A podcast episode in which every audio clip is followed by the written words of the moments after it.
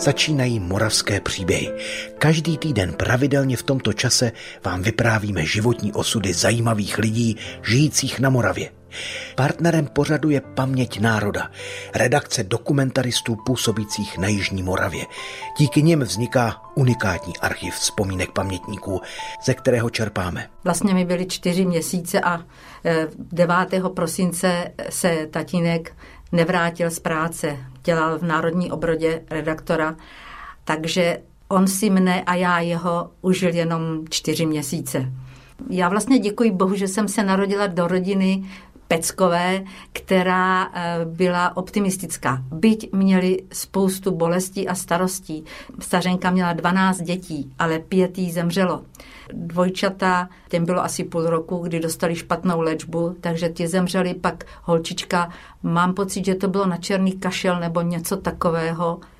A potom dvě holčičky, ale ta jedna už chodila do školy a druhá ještě byla předškolačka a šli do sklepa pro jabka v Ščejkovicích a jak ještě tehdy byly ty vypínače porcelánové a ty vedení elektrického proudu nebylo, nebylo tak až, tak se drželi se za ruku a ta starší rozsvítila a tím zhasla jejich životy. Tuto část rodinné historie zná Anna Macková jen z vyprávění. S námi se dnes podělí o vzpomínky na vlastní dětství. Ty pro paměť národa zaznamenala Karolina Antlová. Od mikrofonu Českého rozhlasu vás zdraví Hana Ondriášová. Ale dejme už slovo paní Mackové a vzpomínkám na její dětská léta. Jak už jsme slyšeli, nepatřil do nich otec. Za takzvanou protistátní činnost byl zatčen na konci roku 1949, když byly ani čtyři měsíce. Rozsudek zněl děsivě. 22 let vězení. Trest pro něj samotného i pro rodinu. Víte, já jsem tak nad tím přemýšlela, kdo na tom byl hůř. Tam vlastně v té době byla inteligence národa. A ty lidé se podporovali a vlastně spousta tam mužů třeba dostudovali i teologii, nebo jo, protože tam bylo všechno. Ale ty ženy najednou byly e, sami, byly vystěhováni bez práce, měli děti. Ano, tam zase byla ta, že tam měli ty přátele, ale byli na tom, myslím si, psychicky, že to bylo náročné. Aspoň já jsem to viděla na té mamince, že vlastně ji propustili z práce. A to si člověk říká, jak ty lidi byli zlí, nebo jak dovedli ubližovat.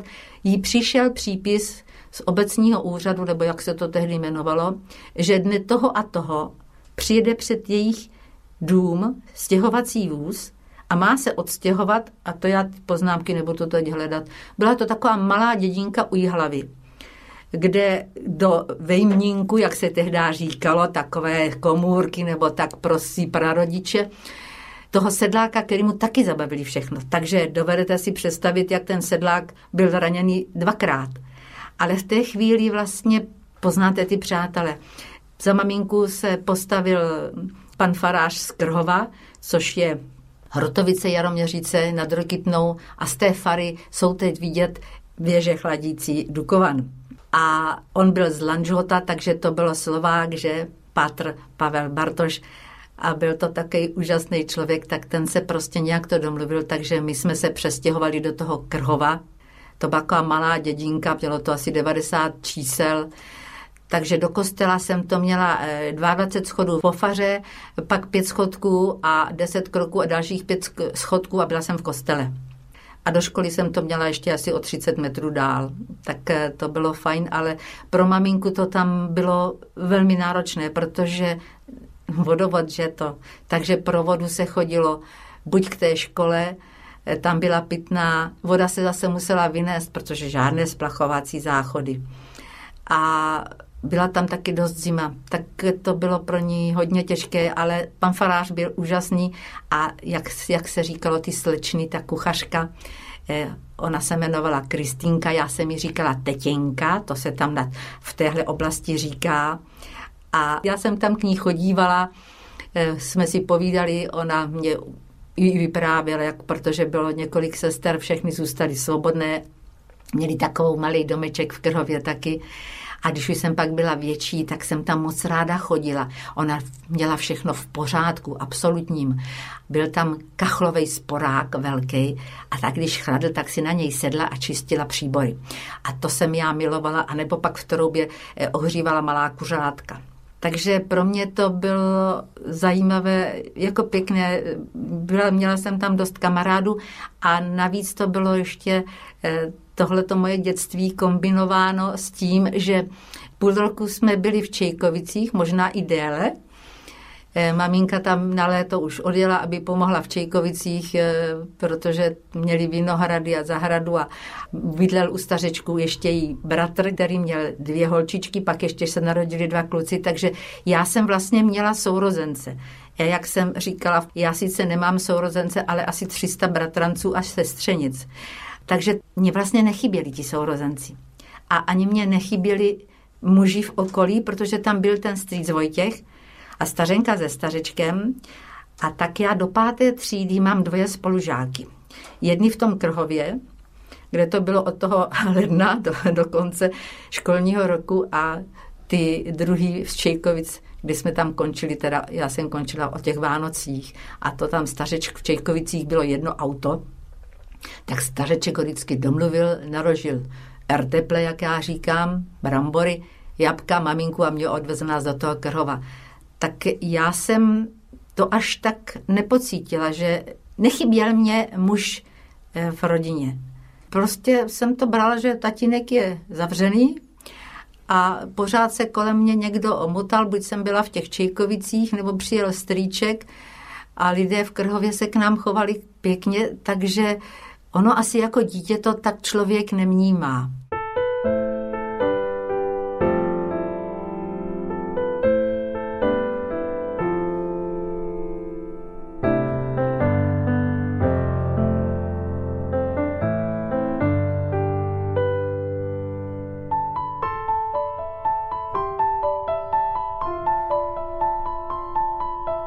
Otec Ani Mackové strávil za mřížemi 11 let. V roce 1960 byl při amnestii propuštěna na podmínku.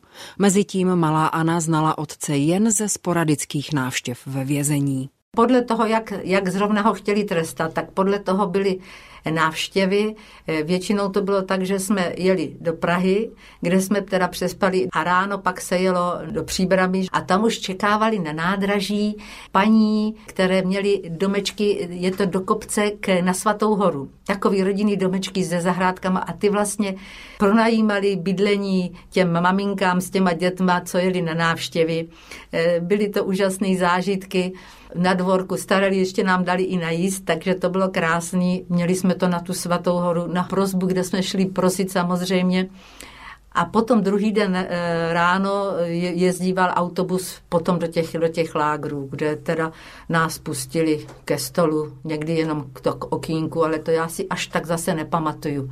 Ale ty cesty byly zajímavé a díky tomu já vlastně, víte, na všem těžkém, co člověka potká, se dá vždy najít něco dobrého, takže já jsem se do Prahy dostala celkem jako malé dítě už poprvé.